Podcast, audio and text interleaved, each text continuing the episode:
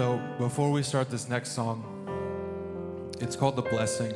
And it it was written not so much as a worship song, but as a prayer.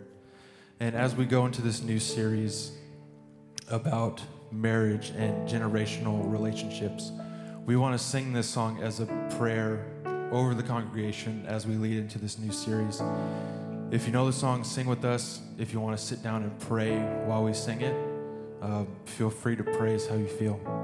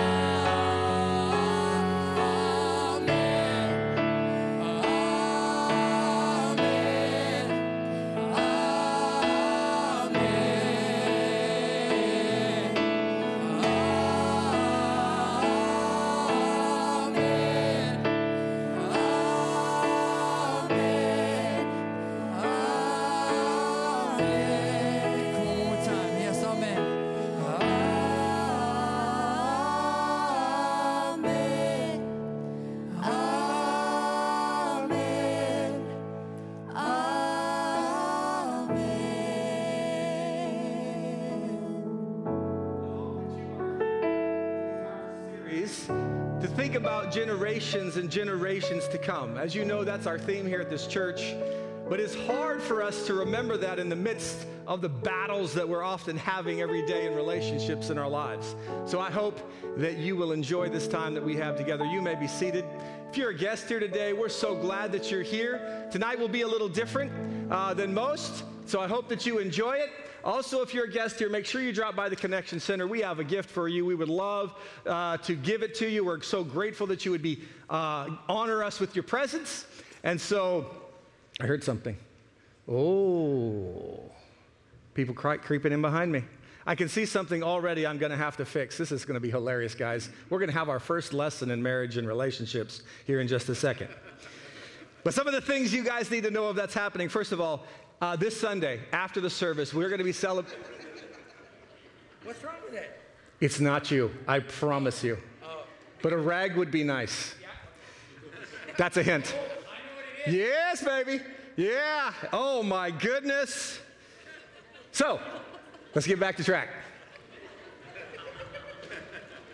This Sunday, after the church service, we're going to be celebrating Glenn's 43 years of, of, ministry here. We're going to have a full meal back in the big gym. We want you guys to come celebrate his ministry here. He's, he's not retiring, he's just moving on to a better place uh, down in Virginia. He's got a great opportunity. We are so excited about what he gets to do.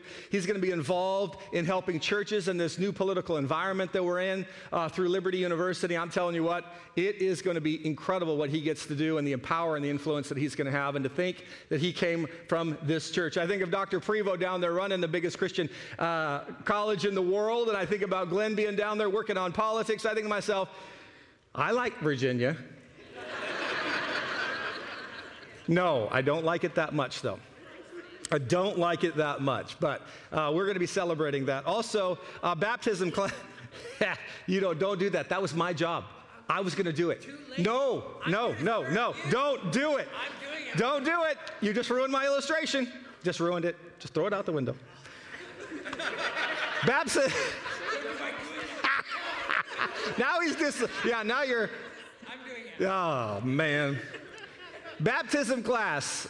We have several that have gotten baptism, saved in the last month or two. So we have baptism class in, one, in room 101 at 10 a.m. If you want to get more information about baptism, please show up to that. Also, we have Jeff Deyo is coming in to work with our worship team on Saturday, and he's going to stick around and help us lead worship on Sunday. Jeff Deyo, if you don't know, throw you back a few years. Sonicflood lead singer. Whoa, whoa, whoa. Anyway, so he's going to be here on Sunday. Uh, so I just wanted to let you know that it's going to be a big day.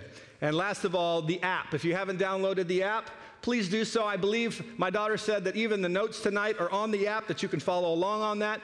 So download the app. Make sure you also pick up notifications. All you parents that have kids, Make sure you download the app and click notification, not- notifications for kids so you can hear all the things that those guys are doing. Kids program is going uh, they're doing so much this summer, it's incredible. So be involved in all of that. Well, honey, let's go. You, you were supposed to be moving up there. I was giving you extra time while I was uh, talking. Nope. Nope, no offering, no nothing. Did Joel clean my spot? I'm so sorry. I was thinking in my mind when I took those out of the truck, that's really filthy. And then I thought, when I was singing, my wife is going to be like, honey, why did you do that? And then I was thinking, oh, that's awkward. To have to But it was them? going to be an opportunity for me to actually serve and say, see, I, I'm not too proud to clean the chairs. dust, although I'm not sure he passed the test of what that would be legitimately clean for. He tried. He, tr- he, he attempted. I'm surprised he thought of it. Well, I, I, That was good. I kind of told him what it was. Oh, okay. Okay. See, I've learned. I know these things. Well, guys, we're really excited to uh, talk to you guys about marriage and relationships. Not that we have a perfect marriage, we certainly don't have one of those. Don't think for a moment that's true.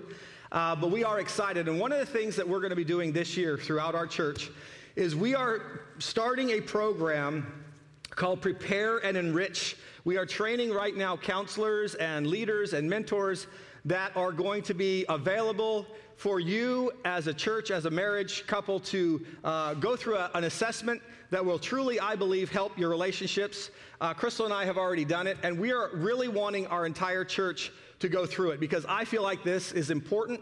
I think that healthy uh, families and healthy, healthy relationships are imperative, and I believe nobody's marriage is so perfect that they should not invest in that, and you're going to hear a little bit about that tonight. Yeah. So the prepare part is for those who would be um, coming to it. And Yes. enriching is coaching. yeah, so them. prepare, coaching, yeah, the not prepare, counseling. it covers both.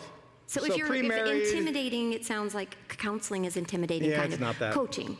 there you go, coaching. life coaching through marriage. Yeah. That sounds better. Sign up. Every man should be signing up. Well, coaching men men coach. They like that thought, right? yeah, kind of. Unless Okay. they're being coached, then they don't like it. But in their coaching, they like that part. Okay. Yeah, yeah, okay. yeah, yeah. Okay. Ah. Um, well, I just would like to take just a super fast, quick second to say happy birthday to my father. Happy birthday, Dad. um, yes. And um, to, well, um, mom and dad have been married um, like 61 years. So, Yeah. yes, yes. So while um, Ron and I are on 32, mom and dad have us way beat. So, anyhow, thanks, mom and dad, for being a great example, and happy birthday, dad. Um, when we decided we were going to do this series, it was probably about eight weeks ago, and I really started praying and just asking God, Lord, would you just show up big? Would you just show up in a way that would just transform our church? Because we know that when you are in strong relationships, as Ron said, um, we just it makes for a strong body of believers living together. And um, so I just said, Lord, you know, show up big, do something great, show yourself in a way that we just couldn't even imagine. And would you start with us? And um, as many of you know, I had a heart attack two and a half weeks ago. And so I was like, wow, I guess maybe I kind of prayed for that. um, but um, I just am excited to see what God is going to do through all of this. I know He's already working in us, and I hope you guys are excited to see what God is going to do in you um, through all of this. One of the things that we want to be able to do during this time is have a format where if we talk about something, so just a little confession. Um, last night, Ron's like, Crystal, you have 22 pages of notes. like, uh, we don't have enough time for this. And I'm like, I know. So listen, I'm gonna have to tell you guys, we're gonna hit on things and we'll maybe throw out a thought. If it's something that applied to you and a relationship that you have, or you wanted more information about it, we want you to be able to email us at marriage at abt.church and ask your question, and we would be happy to address it. If it's something you'd like to address privately, I can email it back. But if it's something you're like, you know what, I've, I'd like to hear a reply, you know, we, we, would, we would do that. So just please know that we'd like that to be something that you would um, uh, have available to you. So the other thing is, um, while this is a marriage series, we are calling it a marriage series, we really want you to know it is a relationship series. So for those who are single, you know married friends, but you also have coworkers, siblings, um, bosses, parents.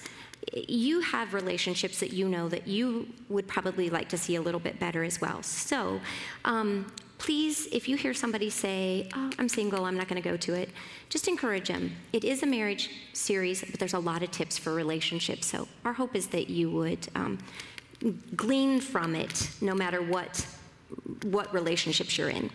Absolutely, absolutely. Well, let's get started. And I, I, we can't really go into marriage and all the issues of marriage without this very first topic. And many of you in the house are going to say, "Oh, I've heard that all before, and I know that." And I just want you to know in advance, we're not going to tell you anything you haven't heard before. Uh, I promise you, I'm, you, uh, you've probably heard it. My wife says no, people don't hear this, but I'm just telling you, probably you're going to say, "Oh, I've heard that, I've heard that." And this first thing you've probably heard, I'm sure you have heard, the reality Uh, uh, of relationships and marriage starts with this, though. And, and for our marriage and our relationship, we would have to say this is the fundamental of all fundamentals. And, and that is this this idea that our faith, or our faith in Christ, is the absolute bedrock of all things relationship. God was the creator of you and I. He was the one who made us. He's the one who designed the relationship from the beginning. Think about this God creates Adam and Eve, and He does it on purpose. And His role and His purpose for our lives is what the perfect union is. And so I, I want you guys to know that. I want you to understand something that Christian, the Christian life, and so many people in the world today that call themselves Christians or, or they think they're good people or they pray to prayer or they live a good life, they think that that's enough for them to really have a great relationship. And I, I'm here to tell you that that's not the case. The greater your commitment to Christ and the greater and the more clarity you have in your desire to make Him number one in your life will result in the greatest production of the greatest marriage in all humanity. That is what it is. Our relationship with Christ builds our relationship with one another. It can't be done any other way. And so um, I think about 2 Corinthians 5.17, honey. What, Yeah, it says, therefore, if anyone is in Christ, he is a new creation. The old has passed away, behold, the new has come. So, an internal change takes place in those who believe, and this internal change produces external um, actions. Absolutely. The idea of radical change. You know, most people get saved, and, and, at a young age, if you got saved at a young age, you think to yourself, I just don't remember the change that happened in my life, or I don't remember uh, what happened after I got saved. Is, I've been always saved. I want you to know something that your salvation should radically transform you, who you are. And the test is not what happened 10 years ago, 20 years ago, 30 years ago. The, the question you should be asking yourself is right now in my life, am I radically transformed from the normal? Am I somebody completely different? Have I been transformed by the gospel? We know this is found in these external actions because we find them in Galatians chapter 5, 22, and we read them on Sunday. It says this the fruit of the Spirit is love, joy, peace, patience, kindness, goodness, faithfulness, gentleness, self control. Against such things there is no law. And those who belong to Christ have crucified the flesh with their passions and desires. So when we start reading these verses and we talk, start talking about salvation, we, we start talking about what it looks like to be a believer, it's going to radically transform your thinking when it comes to your relationship because it is, again, the bedrock of everything we believe. If these responses aren't pouring out of us, we have to ask ourselves, is Christ in us? In other words, is this is not a, a representation of the overall arching, our overall arching lives then maybe we need to reflect. Maybe we need to spend a moment and just ask ourselves, why is that? What is it about our lives that are not bubbling out with these kind of things? Yeah.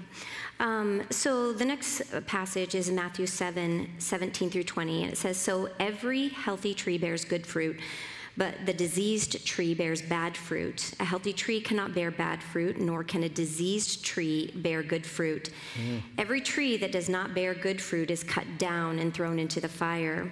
Thus, you will recognize them by their fruits.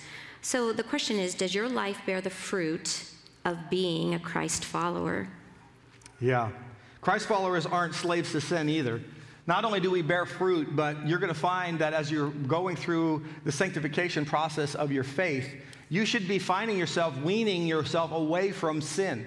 A lot of times we find ourselves struggling with our marriages because we're, we're playing and living in a previous life. We're finding ourselves keeping a sin or holding on to a sin instead of, uh, uh instead of getting rid of our sin. Romans 6:17 says this, "But thanks be to God that you who were once slaves to sin have become obedient from the heart to the standard of teaching to which you were committed, and having been set free from sin have become slaves to righteousness."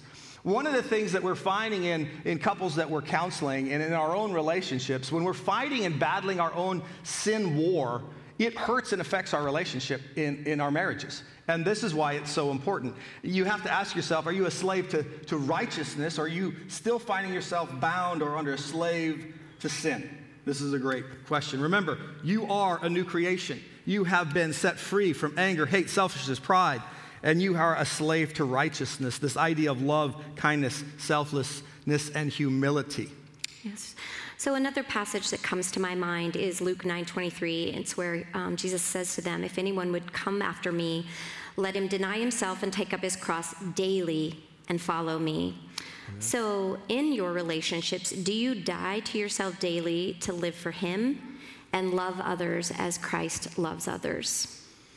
Yeah, and that reminds us of John chapter 1 and verse 7 when we talk about relationships and fellowship. It says this, but if we walk in the light as he is in the light, we have fellowship one with another. In other words, as our relationship with Christ is solid and confirmed, and we're practicing what that looks like, we have fellowship with one another. We're not in strife. Uh, and the blood of Jesus Christ cleanses us, us from all sin. So, when we're talking about relationships, before we get into the nitty gritty of, hey, you did this and I did that and you did this and, you know, this blame game, you need to ask yourself, am I walking in the light? Am I finding myself here? I love the book of 1 John because it definitely is one of those books that you could just read it and ask yourself and reflect on your Christian walk. And so 1 John 3 19 um, through uh, verse 24 says, By this we shall know that we are of the truth and reassure our heart before Him. For whenever our heart condemns us, God is greater than our heart and He knows everything. Beloved, if our heart does not condemn us, we have confidence before God. And whatever we ask, we receive from him because we keep his commandments and do what pleases him. And this is his commandment that we believe in the name of his son, Jesus Christ, and love one another, just as he commanded us. And I just really want to emphasize, emphasize that that we believe in the name of the Son of, God, of Jesus Christ and we love one another. Whoever keeps his commandments abides in God and God in him, which of course we talked about abiding on Sunday. And by this we know that he abides in us by the Spirit whom He has given us. And it's that Spirit that, that helps us in our marriages when, when we want to lash out and be in the flesh. It's the Spirit that we can respond in. So, um, do people know you are a believer by the love that you have for those who are around you? Yeah, and, and another thing that I really think that a lot of couples and, and a lot of people who have played church that you're going to run into in life that say, well, I, I prayed a prayer, or I, I'm a Christian, or I went to church when I was a kid. This idea of knowing the truth. You know, everyone in this room knows whether you're a Christian or not. I, I'm not your judge, God is your judge, but you know. And, and, what's great about First John is he makes these statements you know, and we're going to read a couple of them, that you know your salvation. You know whether it's true or not. You know whether you're playing a game or whether you're living a lie. And that's the same in our relationships with each other. Notice this in First John 2 3, it says this By this we may know that we have come to know him if we keep his commandments. Whosoever says, I know him, but does not keep his commandments, is a liar, and the truth is not in him. But whosoever keeps his word, in him truly the love of God is perfected. By this we may know, again, this word, we may know that we are in him. Whosoever says he abides in him ought to walk in the same way in which Jesus walked. So, um, and then the next passage is, is quite a lengthy passage, but even as I read it, um, it, it, has those that we may know emphasizes, emphasized throughout it. But um, let's just read this whole passage together. It's 1 John 4 7. It starts in verse uh, 7. It goes through the end of the chapter. It says, Beloved, let us love one another, for love is from God, and whoever loves has been born of God and knows God. Anyone who does not love does not know God, because God is love. In this, the love of God was made manifest among us, that God sent his only Son into the world so that we might live through him. In this is love, not that we have loved God, but that he loved us and sent his Son to be the propitiation for our sins. Mm. Beloved, if God so loved us, we ought to love one another. And somehow, when we hear that, love one another, somehow at times it doesn't seem like it means our spouse. So, really, Amen. just be thinking about somebody in your life as we continue through this passage. No one has ever seen God. If we love one another, God abides in us, and his love is perfected in us. Hear this phrase by this we know that we abide in him and he in us because he has given us his spirit. And we have seen and testified that the Father has sent his Son to be the Savior of the world. Whoever confesses that Jesus is the Son of God, God abides in him, and he in God. So we have come to know and to believe the love that God has for us. God is love, and whoever abides in love abides in God, and God abides in him. By this is love perfected with us, so that we may have confidence for the day of judgment, because as he is, so also are we in this world. There is no fear in love, but perfect love casts out fear. For fear has to do with punishment, and whoever fears has not been perfected in love. We love because he first loved us. If anyone says, I love God, and hates his brother, he is a liar. For he who does not love his brother whom he has seen cannot love God whom he has not seen. And this commandment we have from him whoever loves God must also love his brother, his mother, his spouse, his coworker, his sibling, etc. You know, we read over verse 20 uh, so many times. If anyone says, I love God and hates his brother, he's a liar. You know, so often we try to justify our actions and say, well, you know, they deserve it, or I don't really hate them, right? This is what we say. I, you know, I just don't like them very much. That's, that's an easy one for us to say. Or, you know, they, they just don't deserve my utmost forgiveness or my love. This passage is so powerful because it just sets the tone as we start talking about relationships. And, and it just makes crystal clarity that the battles that we're having are, are not of God. The stresses that we're having are not from God. The things that we're dealing with, they're not from God. God is love, and He wants us to represent Him in a picture of that love. And the battle that we're having oftentimes is not with our spouse at all. The battle we're having is with God. That's where the war is at, because we just don't want to submit to who God is. We want to have it our way, and we want to make sure we have Lord over our spouse because we want to be in control. In light of these verses, I, I, want to just think for a moment. Want, we're going to take just a second of examination. I want you to examine your own heart and ask yourself do you really consider what God has said about your life in your relationship with Him as the pinnacle and most important thing that dictates all other relationship issues? Have you taken a time to give your life to Christ? We're going to just take a moment, play some music, and allow you and your wife or your spouse or yourself just to spend some time in prayer and evaluate and examine your question. Do you need to repent of something right now before we get started? Do you need to reflect on something that God is convicting you of that you know is there, but you need to get rid of it? Some of you that are believers and solid in your relationships, you need to be praying a prayer of rejoicing that God has transformed who you are in your life. Some of you in this house have never given your life to Christ, and, and right now this would be a great time. We would love it. It would be incredible if you would just commit yourself right now tonight and give your life to Christ. But before we get into relationships, before we get into other things that we think relationship solving is, we've got to settle this one thing. So while they play some music and, and while we just take a moment, let's just t- spend some time in prayer for about two or three minutes and just ask God in this series if He'll just reveal to you areas in which you find yourself not being loving, or maybe you, you need to say, you know what, I've never given my life to Christ. And so we're just going to do that right here on the spot, two or three minutes. We want you guys to be praying for this conference and for each other.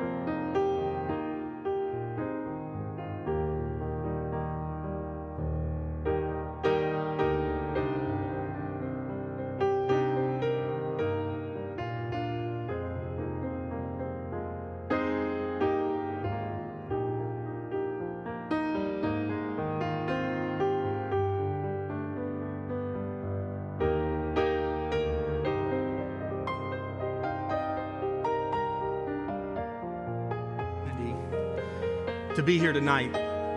Lord, to open your word. Lord, to encourage others. Lord, we know this there's not a marriage in the house tonight you cannot heal. There's not a marriage in the house tonight you can't make more excellent. Lord, every single person in this room can experience you in a more fuller way and enjoy the reward of a relationship in marriage so much more. Father, I pray that we will open our hearts and our minds and stop being stubborn and hard in our ways. And Lord, just listen to the truth that your Bible, your word has to share with us. We thank you and we praise you and we give you all the glory and all the honor. In Jesus' name, amen. Mm-hmm. Well, every pastor knows that strong relationships make strong churches. One of the problems that we're having in America today is that we're seeing church after church after church after church failing, and it's, a, it's really a picture of what's happening in the home. In other words, if the home is healthy, the churches are healthy. You, you're, watching a reflection of a decaying family show up in, in the church. We also know that strong marriages impact generations to come. Generations after generations after generations are impacted in how healthy and how strong marriages are. And we're seeing Satan take advantage of that and destroy generations and generations, generations through this. But we also know this we know strong marriages make lasting impacts in our community. So, all of us, as we're struggling right now in COVID, we're struggling with our political environment, we're struggling with what's happening in our city. The reality is, much of that has to do with men and women. Marriages not valuing what God values, not valuing what's important, not investing in what is true, and letting someone else do their job for them, and therefore playing it on what we would call, I would call autopilot. And that's what most relationships that get into trouble do. They, they start and then they get into autopilot. You see, when I'm strong, my marriage is strong. When my marriage is strong, I, I make more effort and give more energy to the mission that God has given in my life. When my mission is at its fullest potential, my church is reward, rewarded by the efforts in which I can contribute.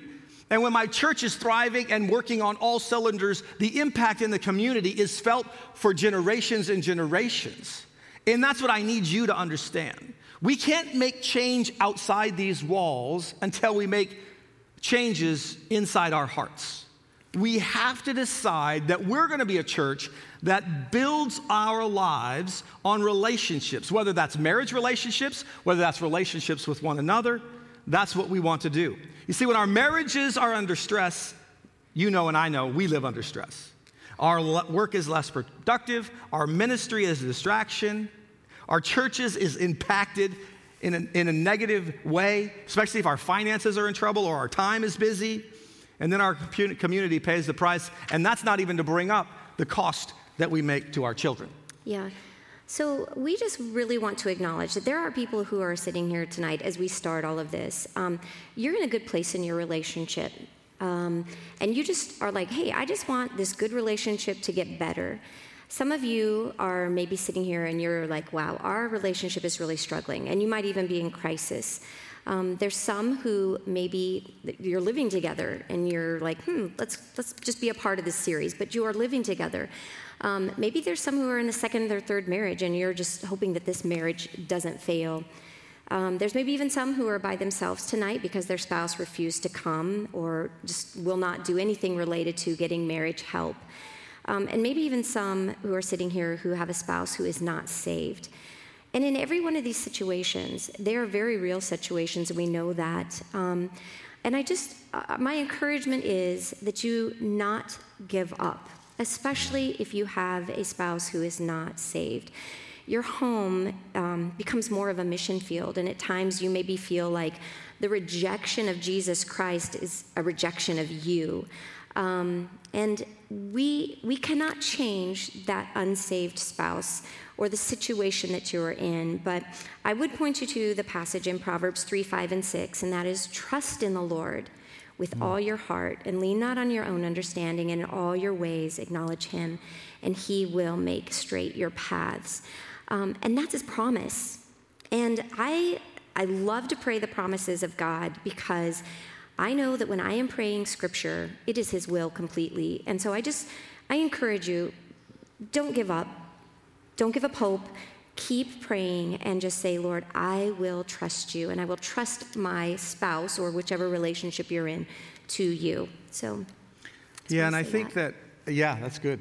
The, the idea, again, of these passages as we read them together, and we know that the word is true and we know that it is God's word, most of us in the room, when we find ourselves here, we really want to say, but that's not my story. And I, I, want you to really try your very best to not do that. Try not to say, yeah, I know what the Bible says, but. Those words, those three letters, stop us from doing so many things. I want you to just hear what the word, the truth is, okay? Hear the truth and decide whether you are going to follow the truth or you are going to believe a lie. You see, all these relationships Crystal referred to describe someone's reality, okay? Someone's reality. Everyone in this room has a reality. You're living it, right? I mean, you're like, hey, I know my reality, and it's this.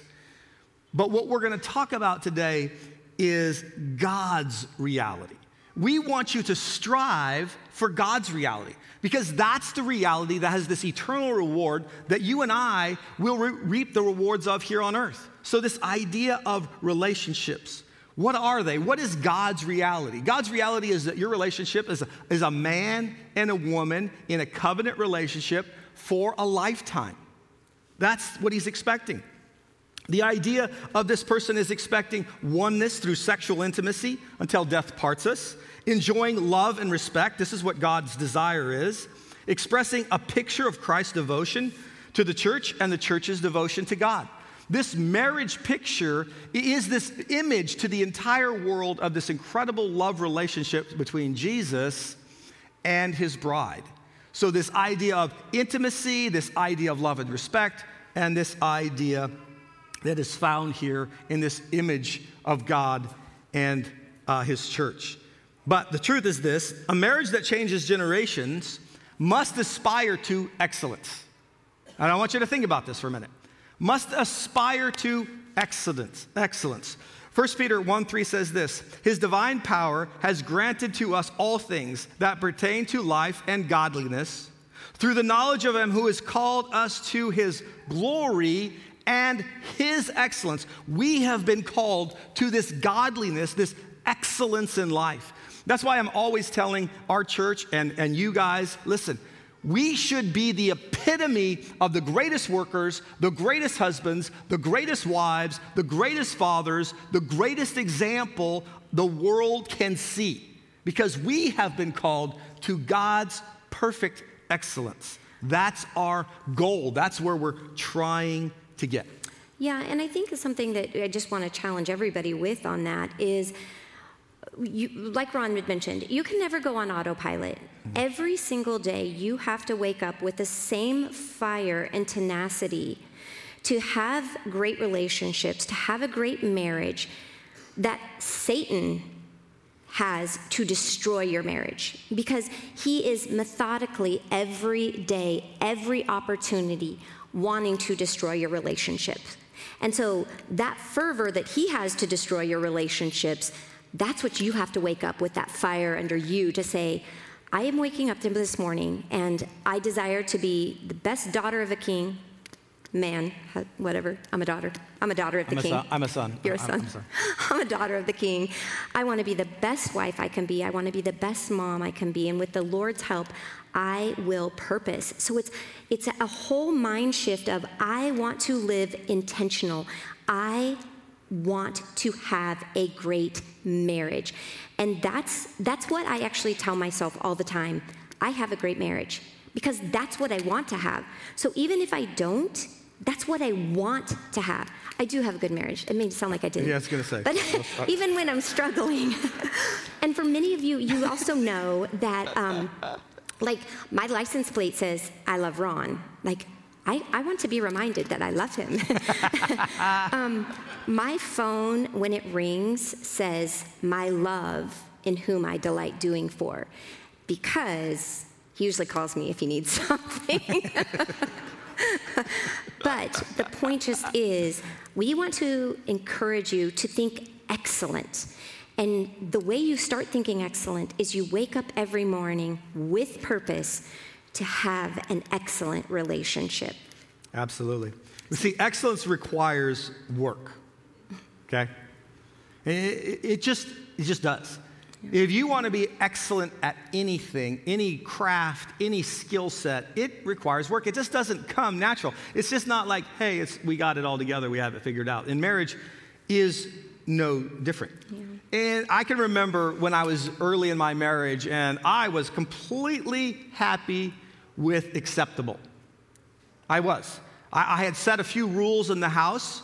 Um, hopefully, there's not too many young years in here, but I told my wife when we were early in our marriage, I just said, you know, as long as I, uh, I get sex whenever I want it, um, and uh, that's about it, we're good. You gave me permission. You said the house doesn't have to be clean. I said the laundry is irrelevant, the dishes are irrelevant, vacuuming is irrelevant. We will have no problems. Zero. We will float through on life. Everything will be good. It worked for a month. No, just joking. Kidding.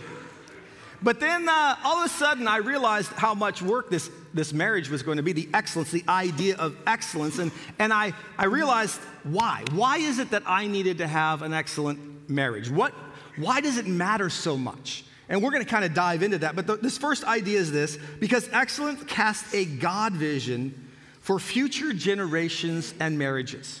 One of the reasons why it's so important that you have an excellent marriage has nothing to do with you. It has everything to do with the power that you have to influence others and to be a shining light for someone else to see Jesus. And, and we're going to talk a little bit about that. I also realize that men, that excellence in marriage starts with this husband and wife building their life on the Bible, like we just talked, and, and, and people who are passionately following Jesus. In other words, it all of a sudden started to make sense to me like, if I want to have an excellent marriage, then I need to make sure that my, my life is about Christ. I'm going to live for Christ in such a way that my wife is going to be naturally drawn to me because of my desire to serve God. It's a natural connection. It's something that ladies are drawn to because men, there are ladies that are looking for men to be leaders. That's what you have been designed to be. And so when you do that, when you find yourself here, uh, you find yourself influencing and making an impact in generations and generations. Now, listen, what you need to understand is this good or bad, your marriage is going to be a vision for some generation. Good or bad. It doesn't really matter whether you choose excellence or not. Whatever you choose, that's what you're going to pass to the next generation. And so, if you're wondering why sometimes your kids may be struggling, or your grandkids are struggling, or someone else is struggling, or you're seeing someone else struggle, I can just tell you right now a lot of times that is a picture of our commitment to be that picture and that example of what it means to be a follower of Christ. All right?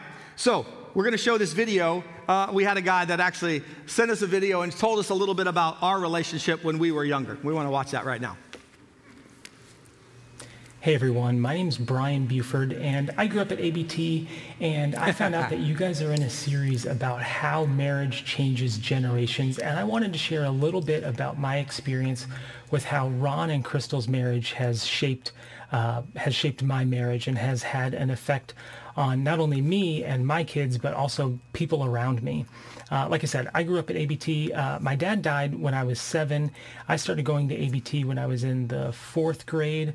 Um, and then I started going to ACS uh, in the seventh grade. And I remember it was either ninth or 10th grade when Ron became the youth pastor. And he kind of told me his backstory um, and said, and, and offered to me essentially that, hey, my house is always open uh, we're never going to change what our family is doing. You're just going to be a part of it. And so I thought that was cool. And so once I had my license, I remember driving over there all the time, random times. Uh, sometimes we would do fun stuff. Like I remember uh, there was a time where me and Sean LeBaron and Britton Giroux brought over steaks, and Ron taught us how to cook uh, a good steak apparently I was cooking it all the wrong way and I was using ketchup. A real steak, a good steak doesn't need anything, right, Ron? And so uh, other times we would make milkshakes or sometimes I'd play some random snowboarding game with Calvin while the girls were making up dance moves in the back room. Uh, sometimes we were doing like yard work or housework or hanging cabinets or ripping up tile in another room or something. Uh, I remember I had this nasty old car that I took to Ron hoping that he would fix it, but instead he just pointed at what to fix and told me to fix it myself. Um, so I remember just all these random things happening. And when I was in the moment, I didn't know that I was learning um, what a biblical marriage looks like. I didn't have that in my home. It was just me and my mom, and she did great, but I didn't get to see what a biblical marriage looked like at all. And so it wasn't until uh, actually almost 12 years later, uh, I remember meeting Ron and Crystal in New York City. Uh, I'm in Boston now. I, we met them in New York City for Thanksgiving one year. We hung out for the day. Um, the next day, uh, Christy and I found out that, that we were going to have our first child. And I remember I was freaked out because I didn't know if I could be a good dad. I never had a good dad at home. And Christy was the one that actually reminded me that, hey, everything that you saw Ron do, just do that. And so even though when I was a teenager, I didn't have like a notebook and I was taking notes of everything, I was soaking it all in. And so now 20 years later, right, uh, the example that Ron and Crystal gave me is having an effect not only on me, um, but it, it really created a vision for me to see what a biblical marriage looked like. And so that's how we're structuring our whole family. How we're doing family devotions is based on how I saw Ron and Crystal do family devotions. How we handle conflict is based on how I saw Ron and Crystal handle conflict and discipline and all those other things. Um, and so now just a quick story. There's several people in our church uh, that we've got to do marriage counseling with, right? And I get to share the example of Ron and Crystal with them, right? So Ron and Crystal didn't even know them. And 20 years later, that example that I had for just a few short years is having an effect on people they've never even met in Boston, right? Our next door neighbors, uh, they're not even Christians, but they're curious. They're spiritually curious now because they see how me and Christy relate to each other, how we relate to our kids, and they're asking us questions about God because of the marriage that they see between me and Christy. And so um, I just encourage you, if you're in the series, that uh, I would encourage you to, to pursue a healthy biblical marriage. Uh, you don't know who's watching, and you don't know that maybe 20 years from now, your example is going to have an effect on someone and change multiple generations years from now. Um, so yeah, I just encourage you to fight for a biblical marriage. Uh, and thank you, Ron and Crystal, for letting me share this story. Amen, Brian. What a character that guy was in my house. I don't remember many of those moments. I, I remember his car. Oh, his I car remember that they always junk. that they always had to take right turns, if I remember correctly, because his car didn't turn. So they always had to figure out how to get Yeah. somewhere. Anyhow, keep going. The fact that he made it to the house is amazing. It's an- absolutely incredible. Well, our desire is for you to obviously cast an incredibly good vision. Uh, we want to have a church full of vision casters, impactors for generations and generations. You see, we're called to be ambassadors to Christ. In 2 Corinthians 5:20 it says, "Therefore, we are ambassadors for Christ." God making his appeal through us. In other words, God presenting himself through you and I. We implore you on, uh, on behalf of Christ to be reconciled to God. This is, this is the image that we're wanting. This is why it's so important for us this very first night just to set the standard of what it means for us to give our lives to Christ and for us to live our lives because the purpose is to reflect who Jesus is. See, our marriages should make others believe that there is a God. I mean, let's just face it. if people saw the real struggle that you had and the way in which you handle it, they're all taken back. They're like, You did what? You said what? You forgave what? I mean, they don't even know how to handle that in the world. All the world wants to do is yell and scream and hold a, a, a catalog card file of all things negative. That's why marriages don't last. That's why people aren't getting married until they're 30 and 35 years old. Well, there's one of the reasons. Uh, but the truth is, we find ourselves here and we find ourselves asking the question are we all about using the tool marriage to pass on to the next generation who Jesus Christ is. Matthew 5:16 says this, "Let your light shine before others so that they may see your good works and give glory to your Father in heaven." Um, I think the next point that we really want to emphasize is a marriage that changes generations has individuals who find their identity in Christ. So while you are a married couple, you are still an individual. Um, while you are in a relationship, there's still more than one of you, if there's coworkers, whatever. But um, the idea is that you, as an individual, find your um, identity in Christ. And I feel like women maybe struggle with this a little bit more. But I also have friends who talk about, you know, my hun- my husband has become such an angry man, or just different things that make you know you kind of think and reflect, wow, where has it, his identity been lost? Um, but I want you to think of this thought. Most marriage problems are God problems. Where are we getting our identity?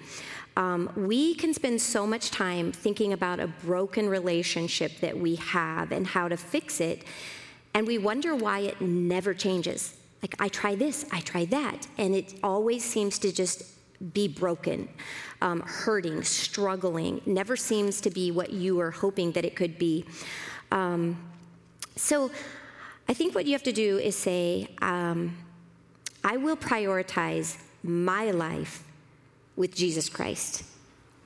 Um, it, it, it's a fundamental shift in your thinking. Because if you make the effort to say, who I am in Christ will transform my entire relationship or my entire marriage, you are free to let that other person be who they are because you are not working on them, you are working on your relationship with Jesus Christ. And that is something that you can control. Um, and again, every relationship that you have improves when you improve your relationship with Jesus Christ. So I'm hoping Peter performed miracles for me tonight. Peter, did we get the triangle? Oh, good job. Thank you, Peter. Um, I think many of us have seen this picture where God is at the top and a husband and wife are in each corner. Um, and as we draw closer to the Lord, we draw closer to each other. Um, and truly, until we draw closer to the Lord, the, the broken, wounded, needy person that we are sits down in this bottom corner, um, distant from our husband, distant from the Lord. Um, so I want you to think of this look at a relationship um, many do look at a relationship as a means to get your desires met instead of a way to glorify God. And again, if you look at your relationship that way, like, how am I going to get my desires met? Then you put a lot of pressure on another person. And um, I, I can just say, first of all, 2020 was a tough year. We were, you know, less than a year into um, be, Ron being the pastor um, we started off the year and said, We have been remodeling our house for five years. It's never going to get done. um, we need help. so, 2020, we started remodeling uh, in January. In February, um, we got word that Ron's adopted mom was, you know, at the end of her life, and we only had two weeks with her, and she passed away. Um, we got home, we're still remodeling. March came, COVID really hit and lockdowns we're still remodeling. um, then uh, the church, a lot of decisions with the church. You know, do we open? Do we close? How do we handle this pandemic? Um, we're still remodeling. Many of you know we commercial fish, and uh, that we had that, and we're still remodeling. I think you get where this is going. Like, remodeling was a really tough season. I'm glad it happened in year 32 because we might not have made it if it would have happened in a year prior. But, you know, then we had a, a, our fifth grandbaby born, so exciting, but we're still remodeling. And we have a family vacation that's canceled, and we're still remodeling. And we have another grandbaby born, and lots of good things, but lots of really tough things. And we got to a point toward the end of the year, and um, I was whining again at Ron. And he finally just looked at me and he just totally called me out and he said, Crystal, this is not my fault. and, and I realized that I, I, just really had to step back and realize wow, I have spent a year going through some really tough things that were just gnawing at us and all this on and on and on. what had happened with my relationship with the Lord. And I had started to blame Ron for everything. Like having to wear a mask somewhere or people wanting you to wear a mask, that was Ron's fault. Like I'd come home from the store totally frustrated and I would like be venting completely at him and he's like, okay, but that's not my fault. um, as if he could control it or, you know, on the third time that something that had been built was being torn down again and I'd be hollering at him about it and he'd be like, that's not my fault. Um, but he just really called me out. And I think that's what happens. We, we lose our identity with Christ. We fail to grow our relationship with Jesus Christ. And so we blame our spouse for everything. Like everything becomes their fault. Um, and it's, it's just not fair. And I say it now and I laugh and I think that was so ridiculous of me. But it's what I was doing because I was not spending the time that I needed to um, in my relationship with the Lord. Um, so I just want to say it is not our husband's responsibility to make us happy. It's just not. All and men said, Amen. Whew, you heard that. It's on record, it's recorded. and and it's, it's what we can kind of tend to do when we are not looking to the Lord for, for our identity. Um, and it's just, it's just not fair. It, it's also not fair for the men to do it to the women, but uh, maybe you guys do it a little less. I don't know. Hmm. Um, but um, Jesus is the only one who is going to meet our needs. And um, when we know who we are in Christ, again, our spouse and the people around us are free to be who they are. And we can commit them to the Lord and pray for them but they don't have to be the person who is um, meeting all of our needs. So, as we lay this foundation um, for marriage, as we continue to talk, and I told Ron, I said, in ways, I feel like this week is kind of like we're just trying to lay a foundation, and a lot of this is not the nitty gritty. Although you did mention about the sex thing, I was kind of surprised you said that. That was kind of honest. Anyhow, um, I have been known to be blunt. You, yeah. Um, as we lay the foundation for our marriages, one of the real issues is how satisfied are you in Christ? And that's why we wanted to start with salvation. Because until you are satisfied with who you are in Christ and the work that Christ is doing in you and how you rely on Him to help relationships, relationships that hurt, that are frustrating, um, you're just going to struggle. So, again, you will improve your marriage when you improve your relationship with Jesus Christ. And I find that very freeing truly, that I can improve my marriage when I improve my relationship with Jesus. And I'm a little bit of a control type of person. No. I am. But I want this. Craig Groeschel has a saying that says, You can have control or you can have growth, but you cannot have both. And so, what you can control is your relationship and your growth with the Lord Jesus Christ and say, that is what I'm going to focus on. Um, so, we're going to give you all kinds of strategies for communication, conflict resolution, intimacy, finances, all of those kind of things um, as we go through this series. But first and foremost, please know that your growing relationship with Jesus Christ is what you can control and is what you can choose to focus on. And we encourage you to, to think about that when you think about your identity in Christ. Absolutely. Men, we're no different. The truth is, we oftentimes blame our wives for the relationship that we're having because our identity actually is in our wives as well. We, we find ourselves here. I don't know about you, but I grew up again with, a, with the single mom scenario with my parents both dying and my, my mom who had me, uh, took care of me through high school. And I found myself needing a girlfriend. I had to have a girl who just said, Hey, I like you. You're, you're good enough. You, you've made it. And so it became a crutch for me, really, because I was looking to be loved. I wanted to be accepted. I wanted to hear you're the man. I mean, I didn't want to be judged. I wanted to be known. And the truth is, we do that, men. Instead of finding our identity that we are complete and whole and loved in Christ, and we don't need anything else to fill that hole in our hearts, but yet at the same time, we're trying to get from our wives.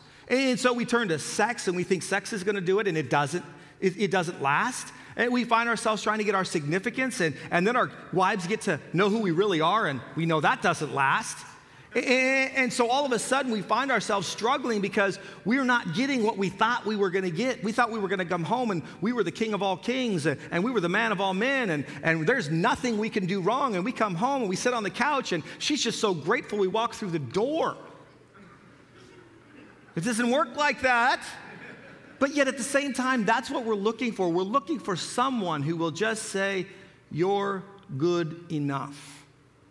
Men, the only one who knows that is Jesus Christ. He's the only one who says, I created you, I know you, I love you, I have a plan for you. I'm the one who gives you value, I'm the one who gives you your very existence. Trust in me.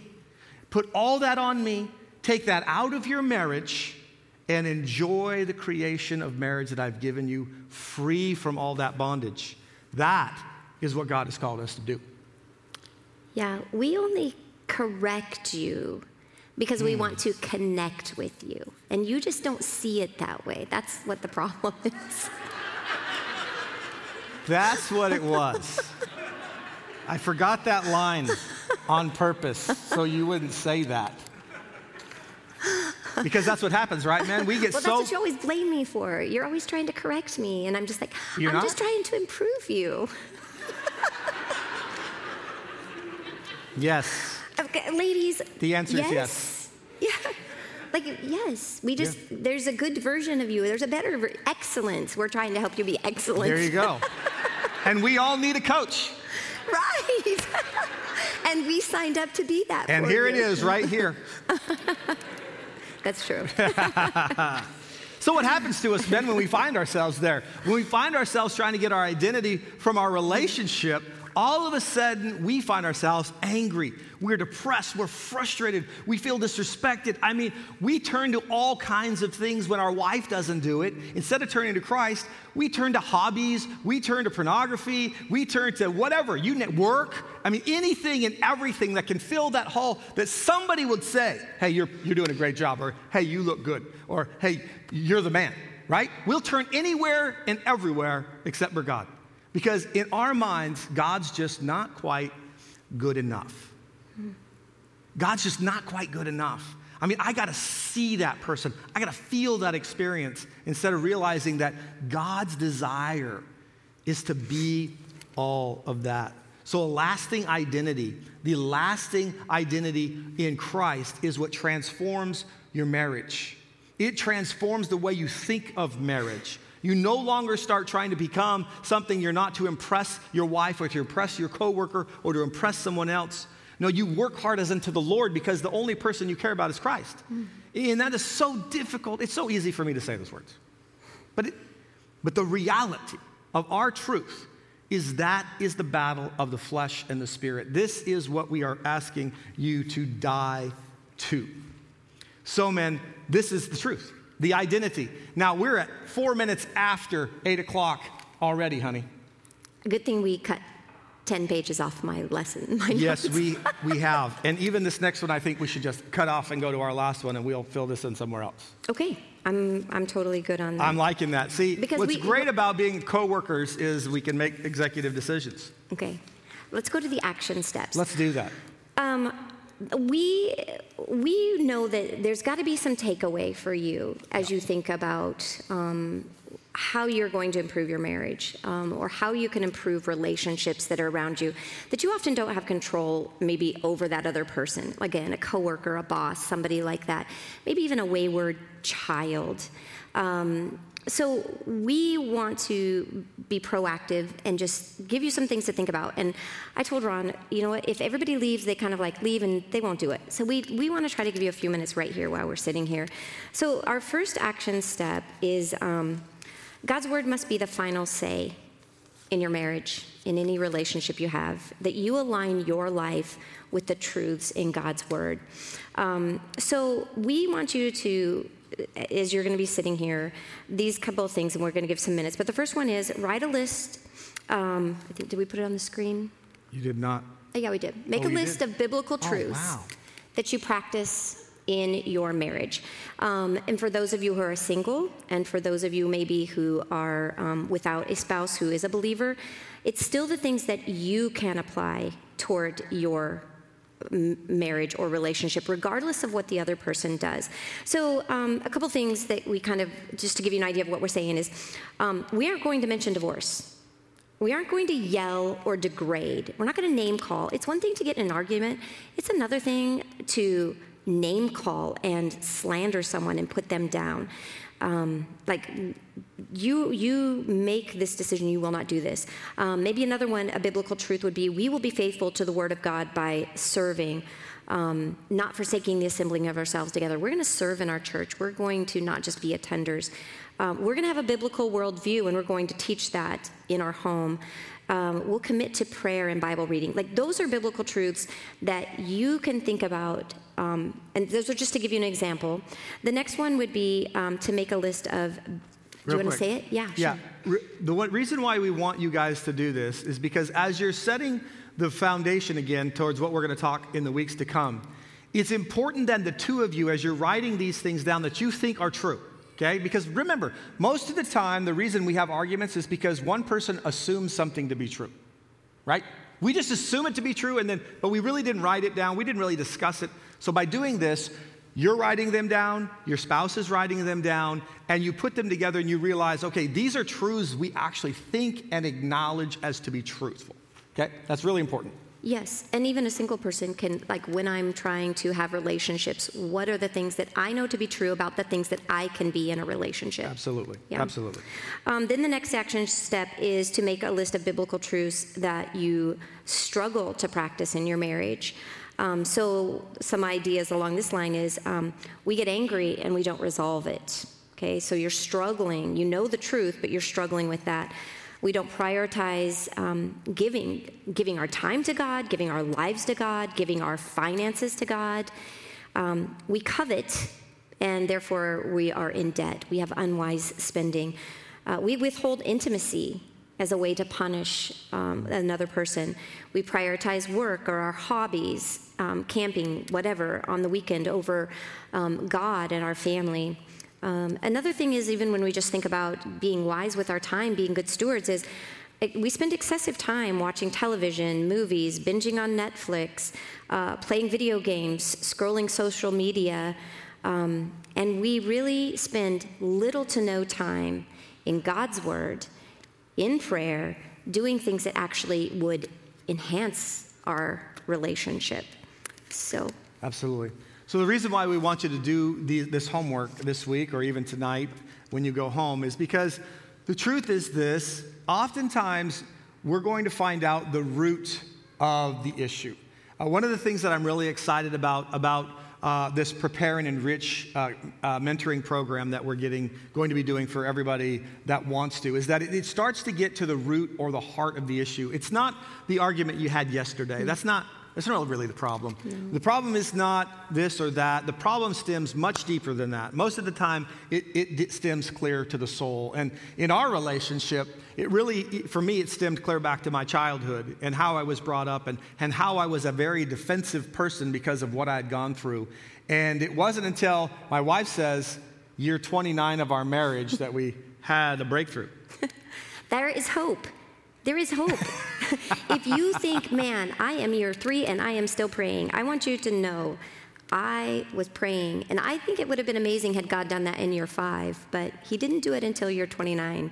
So I just didn't quit praying. Well, I was already excellent up until year 29, and then I went to a whole nother level. right. And uh, That's what it was.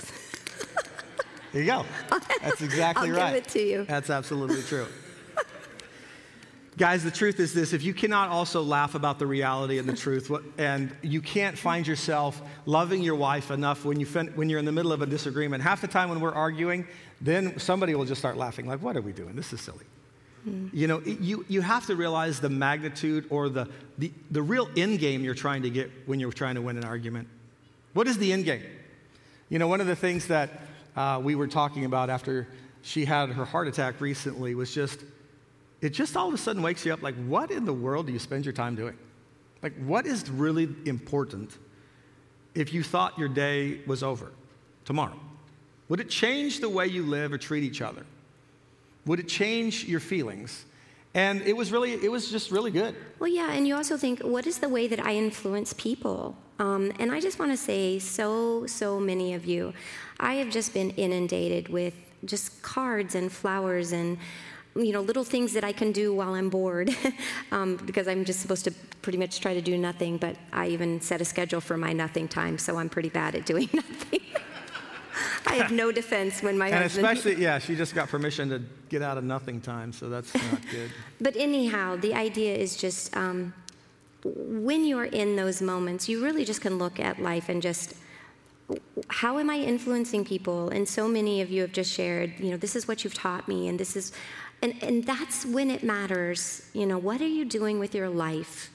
How are you spending it? How are you serving the Lord in everything that you do, in all the relationships that you have? And, you know, you just have those moments that you get a wake up call and you're grateful and you want to continue to try to do better. So, your relationship with your spouse is one of them to focus on. So, do we have a few minutes that we can work on this in our prayer time? Uh, we can. We're going to take just a minute to break down in groups of prayer. You know, we do that on Wednesday nights. You can work on your lists or so forth. Uh, but again, I just want to thank you and encourage you. We're going to just spend a moment in prayer, and then we're going to get back together. I'll close in prayer, and, and we'll leave the day. We want to remind you to go online and, and ask your questions. We're also going to probably, because uh, I had like seven pages of notes still left tonight, um, we're going to try to do some podcasts through this as well. So if you have some great questions, we might answer them online and, and send them out through Facebook.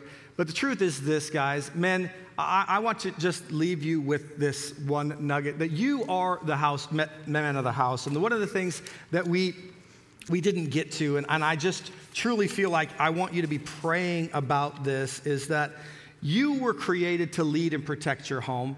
And protection is not having a gun in the closet. Protection is protection from the enemy. Mm. And so I just want you to be thinking about how well you're protecting your marriage, your wife, your kids, yourself from the enemy. But let's just take a moment and uh, let's finish in prayer. You guys can be working on your lists, and uh, then we'll pray and close and, and we'll dismiss.